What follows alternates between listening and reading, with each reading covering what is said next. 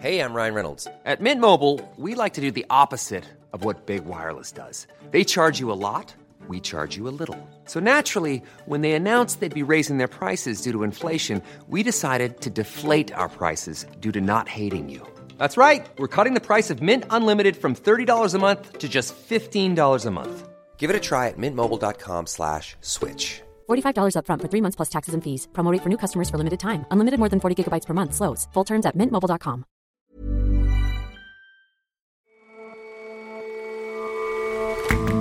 Hello and welcome to The Intelligence from The Economist. Today in London, I'm your host, Jason Palmer. Every weekday, we provide a fresh perspective on the events shaping your world. There are now officially more than 100,000 people missing in Mexico. We ask why so many are disappearing and why that grim total has been rising so much in recent years. And we look at some new research with a surprising outcome. People who are friends tend to smell similar to one another. It's not just coincidence. It would appear people might in part choose their friends aromatically.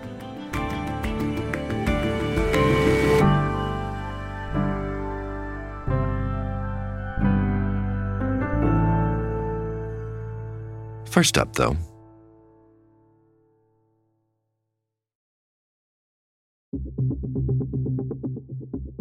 Russia claimed full control of Luhansk yesterday, a region in Ukraine's eastern Donbass that's the sharp focus of its campaign. Russian forces said they'd captured the city of Lysychansk, the last Ukrainian holdout in the region. Footage released by Chechen fighters helping Russia showed them raising a Soviet flag in the city and shouting in celebration. Ukraine's President Volodymyr Zelensky remained sanguine. Поступово ми рухаємось вперед і на Харківщині, і в Херсонській області, і на морі. We're gradually moving forward, he said. In the Kharkiv region, in the Kherson region, there will be a day when we will say the same about Donbass. The mention of Kherson is a pointed one. For all the grinding progress that Russia is making in Ukraine's east, its gains in the south may come under threat. So, Kherson is a gateway to Crimea, and it's the endpoint of Vladimir Putin's land bridge from mainland Russia through to the annexed peninsula. Oliver Carroll is a correspondent for The Economist reporting from Ukraine.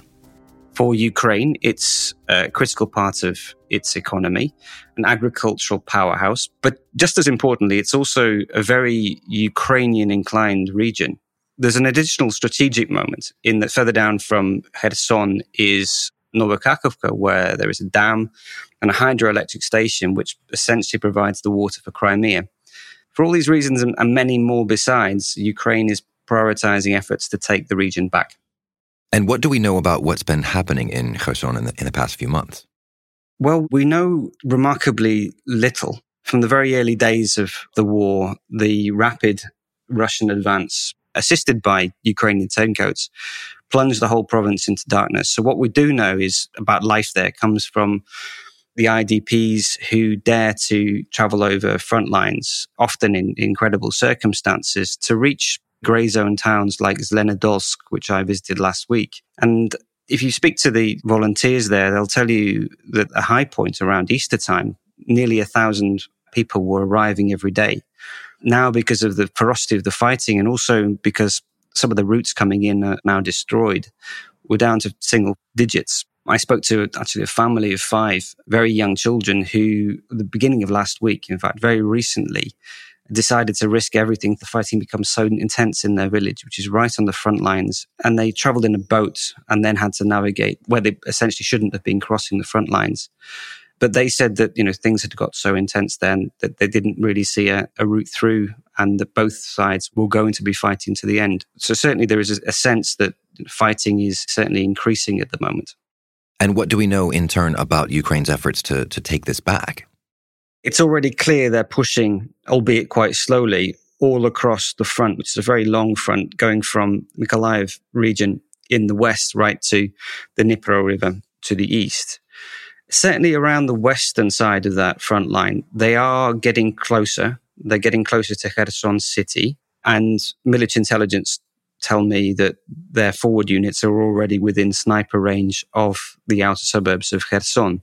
From my own sources within some of the units there tell me they are taking villages with very little resistance. The Russians aren't putting up a fight. But it's still some way short of a fully fledged counteroffensive. Essentially, the Ukrainian soldiers will readily admit they don't have the ammunition, the weaponry systems, the infantry, you know, required for a full push. The books say you need three to one advantage. They're nowhere near that.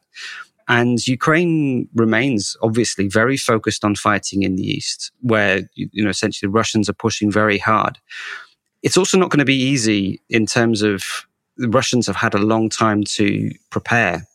And there is a lot of evidence. I saw photographs. Reconnaissance officer showed me some of the positions the Russians had, had dug in, concrete reinforced bunkers, and some of the villages had you know multiple air defense units surrounding them. And an additional problem is that there's a lot of locals who've remained behind. You know, the vast majority of these are too old, too infirm, too poor, too stubborn to move. But some of them certainly from what the soldiers were saying, are also collaborating with Russia. So that creates an extra level of risk. Collaborating in what way? Well, according to the soldiers' accounts, at the beginning of war, girls as young as 15 were recruited by the Russians. And there was one particular case in early June. Sergei, a reconnaissance uh, soldier, said that they'd found a 40 year old artillery spotter in a completely random way in a search. They looked at his mobile phone, they saw it was nearly clean, apart from one computer game.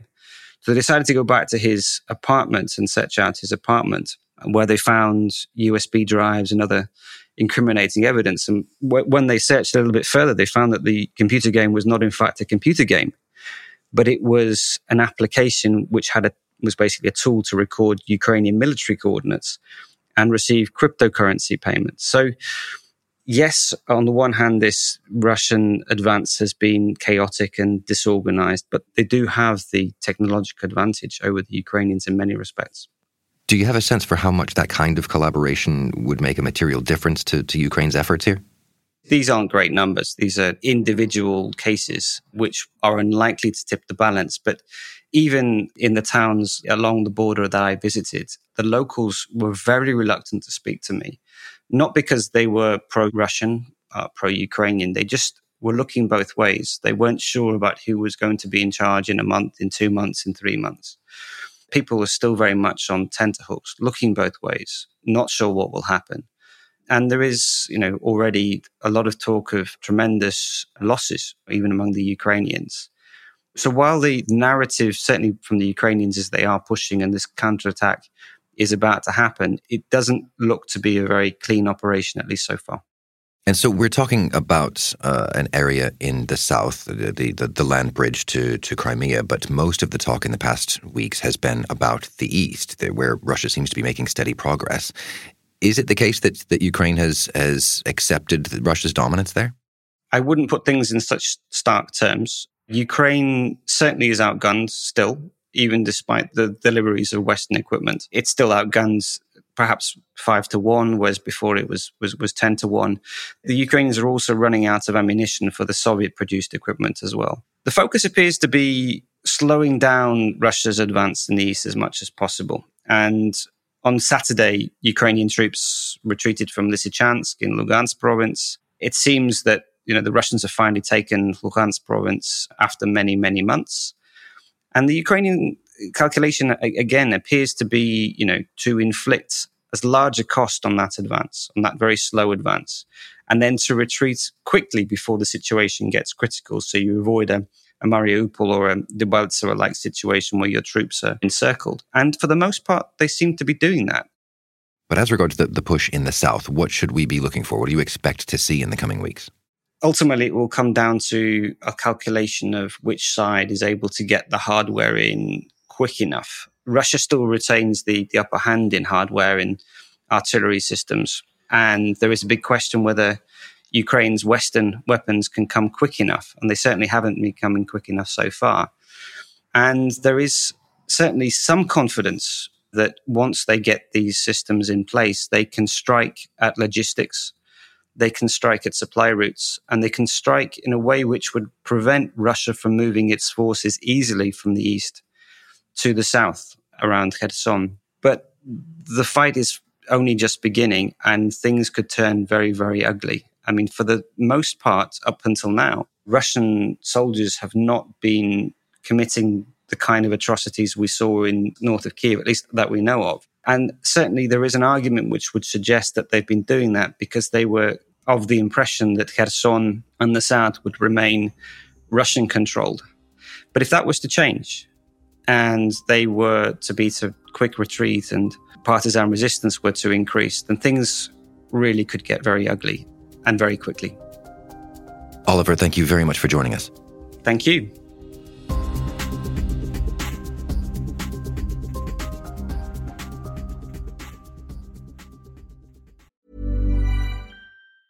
Planning for your next trip? Elevate your travel style with Quince. Quince has all the jet setting essentials you'll want for your next getaway, like European linen, premium luggage options, buttery soft Italian leather bags, and so much more. And it's all priced at 50 to 80% less than similar brands. Plus, Quince only works with factories that use safe and ethical manufacturing practices. Pack your bags with high-quality essentials you'll be wearing for vacations to come with Quince. Go to quince.com slash trip for free shipping and 365-day returns.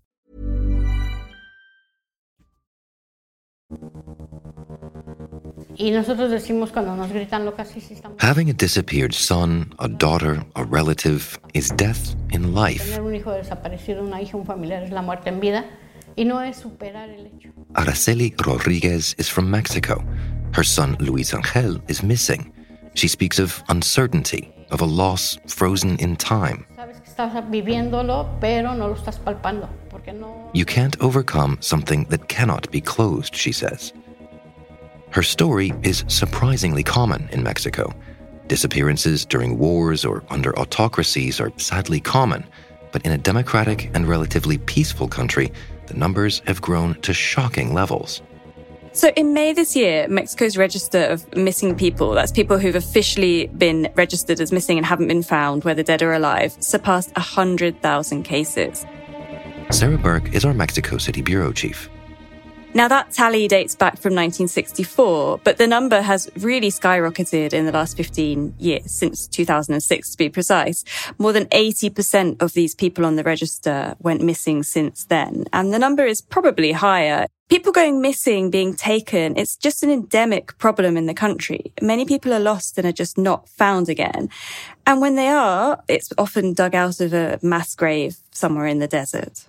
So why has it got this bad? I mean, so in the 1990s, from the 70s to the 90s, there were relatively few missing people, and they were taken by the government who'd been fighting left wing militants. And some cases still involve the state, but almost all of them now it's because of the war on drugs, which started in 2006. So at this point, the government decided to really crack down on the groups and take out their leaders. And Crisis Group, a think tank, estimates that this just caused the groups to splinter and they doubled in number between 2010 and 2020. Splintering has caused more violence and some of the abductions is about getting rid of rival gang members. But now this phenomenon covers a vast number of different situations. What do you mean? What situations beyond gangs? So it could be gangs taking each other. It's also forced recruitment where they take people to work for them so they keep them alive. Women and children are now accounting for a rising proportion of cases and they're suspected to be taken for trafficking purposes. Now they tend to be younger girls who are taken between 10 and 17 as opposed to in their 20s. Soy María Luisa Núñez Barojas, fundadora del colectivo Voz de los Desaparecidos en Puebla. One woman I spoke to, Maria Luisa Nunez, she had a son who went missing in 2017. Que yo pude dar con la ubicación de fosas clandestinas en, en la región del Triángulo Rojo, llamado así en el estado de Puebla. She said she tracked him down herself doing an investigation and found him in a clandestine grave uh, in 2020, or told the police that's where they would find him, along with five others. Pues fue hasta febrero, 18 de febrero de este año 2022, que Fiscalía nos notifica los resultados de genética y, y They only finally identified his body this year. Between 2006 and 2016, more than 2,000 clandestine graves were found. And Mexico's forensic service has this huge backlog of 52,000 unidentified bodies. I mean, a lot of the people on that register of missing people are probably dead. And so, with these numbers getting so grave, what's the government doing about it? So successive governments have failed to address the violence sparked by this war on drugs. The current president, Andres Manuel Lopez Obrador, who's been in power since 2018, has a strategy known as hugs, not bullets. And that seems to be making the problem worse. So he thinks he can tackle crime with welfare programs, which is disputed by many people. And he's also told the army not to confront gangs. So they're sort of left to go about their business. Obviously, tackling them in the way of taking out kingpins doesn't seem to work. Not confronting them doesn't seem to work. So there needs to be a new security strategy because currently it just feels like there's none and also an increased sense of impunity for not only gang members, but for other criminals as well. So you said that the disappearances that happened between the 70s and the 90s could be sort of squarely blamed on the government. In a way, it seems like this spike now could at least indirectly be blamed on the government. Well, let's be clear. This is really mainly a problem of organized crime. But yes, the state is not doing anything like what it should be doing. In many places, they remain indifferent or in denial in the authorities.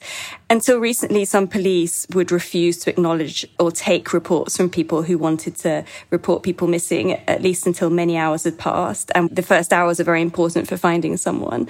There's friction between different agencies that hold things up. Searches don't happen well. Almost no no one is brought to trial for doing these crimes.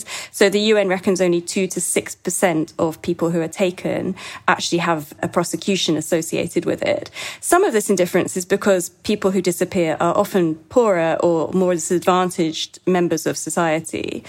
And so lots of Mexicans or officials suggest that they're on the wrong path and these are bad guys. Some of them are, some of them are gang members, but that doesn't excuse the crime.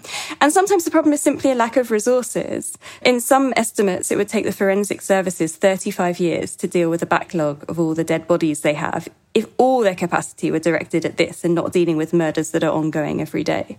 So the way you're laying this out makes it sound as if the government is just sitting on its hands here. Well, it changed in the 2000s. So it started to recognize this was a problem.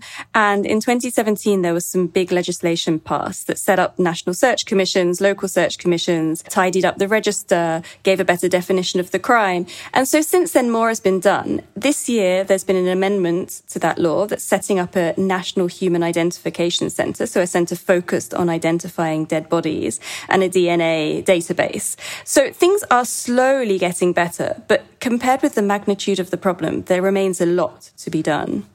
But given the scale of the problem, as you've laid it out here, and the fact that it is changing so slowly, that leaves a lot of people still stuck not knowing. Yeah, I mean, hitherto and until today, the lack of state support means that groups mainly made up of female relatives, often mothers of the missing, have done the work that the authorities fail to.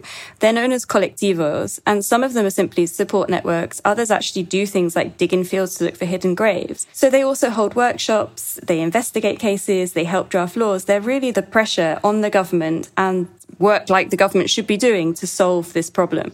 La fiscalía nunca hizo nada. Nada, nada por investigar sobre su paradero, ni mucho menos por buscarle. Si logramos encontrarlo, fue por el trabajo que yo. Maria, the mother we talked to earlier, leads one of those collectives. She said no one in the state did very much to help her. Some state governments are doing more. But, you know, the continued existence of the collective says a lot about the continued failings of the state. Thanks very much for joining us, Sarah. Thanks, Jason.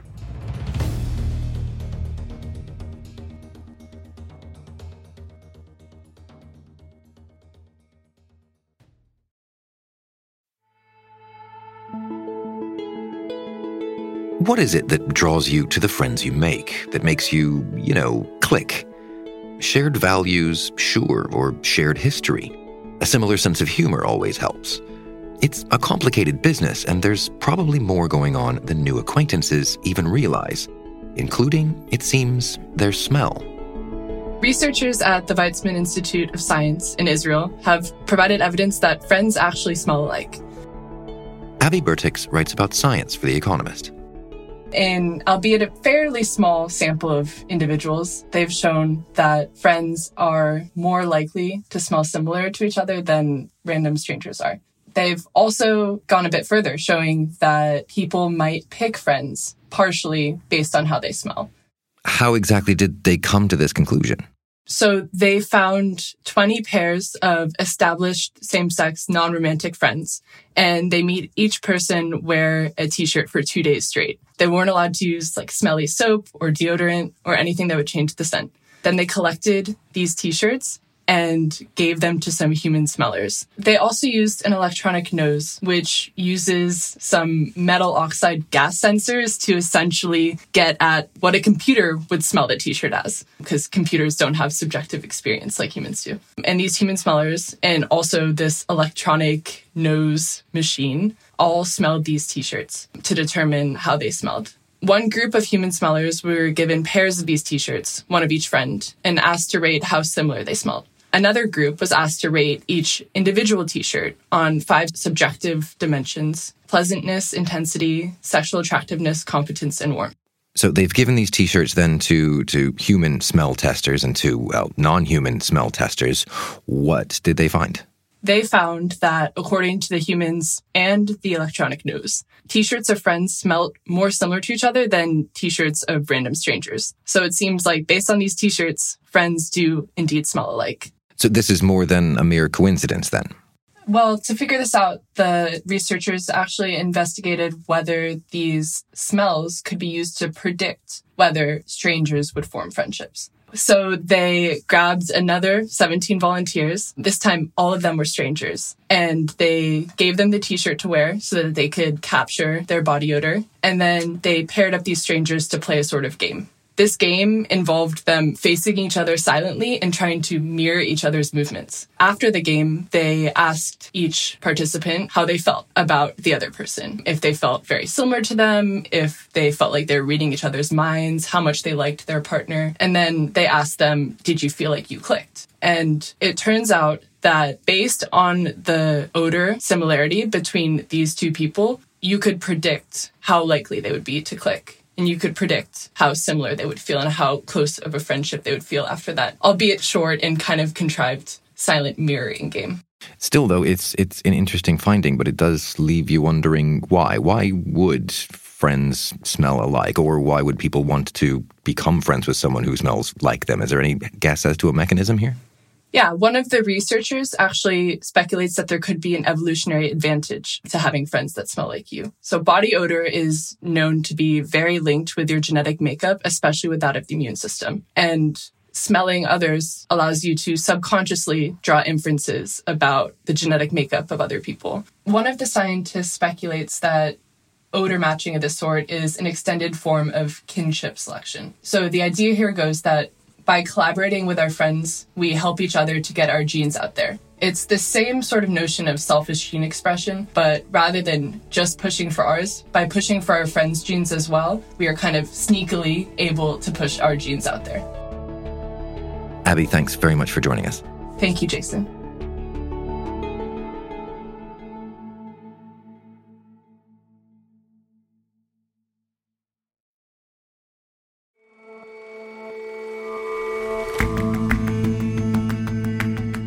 That's all for this episode of The Intelligence. Let us know what you think of the show. You can drop us a line at podcasts at economist.com or leave us a rating wherever you listen. We'll see you back here tomorrow.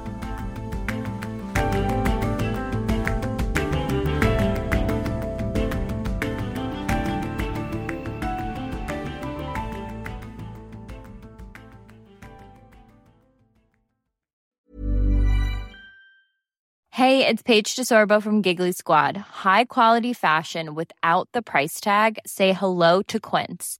I'm snagging high-end essentials like cozy cashmere sweaters, sleek leather jackets, fine jewelry, and so much more. With Quince being 50 to 80% less than similar brands. And they partner with factories that prioritize safe, ethical, and responsible manufacturing. I love that. Luxury quality within reach. Go to quince.com slash style to get free shipping and 365 day returns on your next order. Quince.com slash style.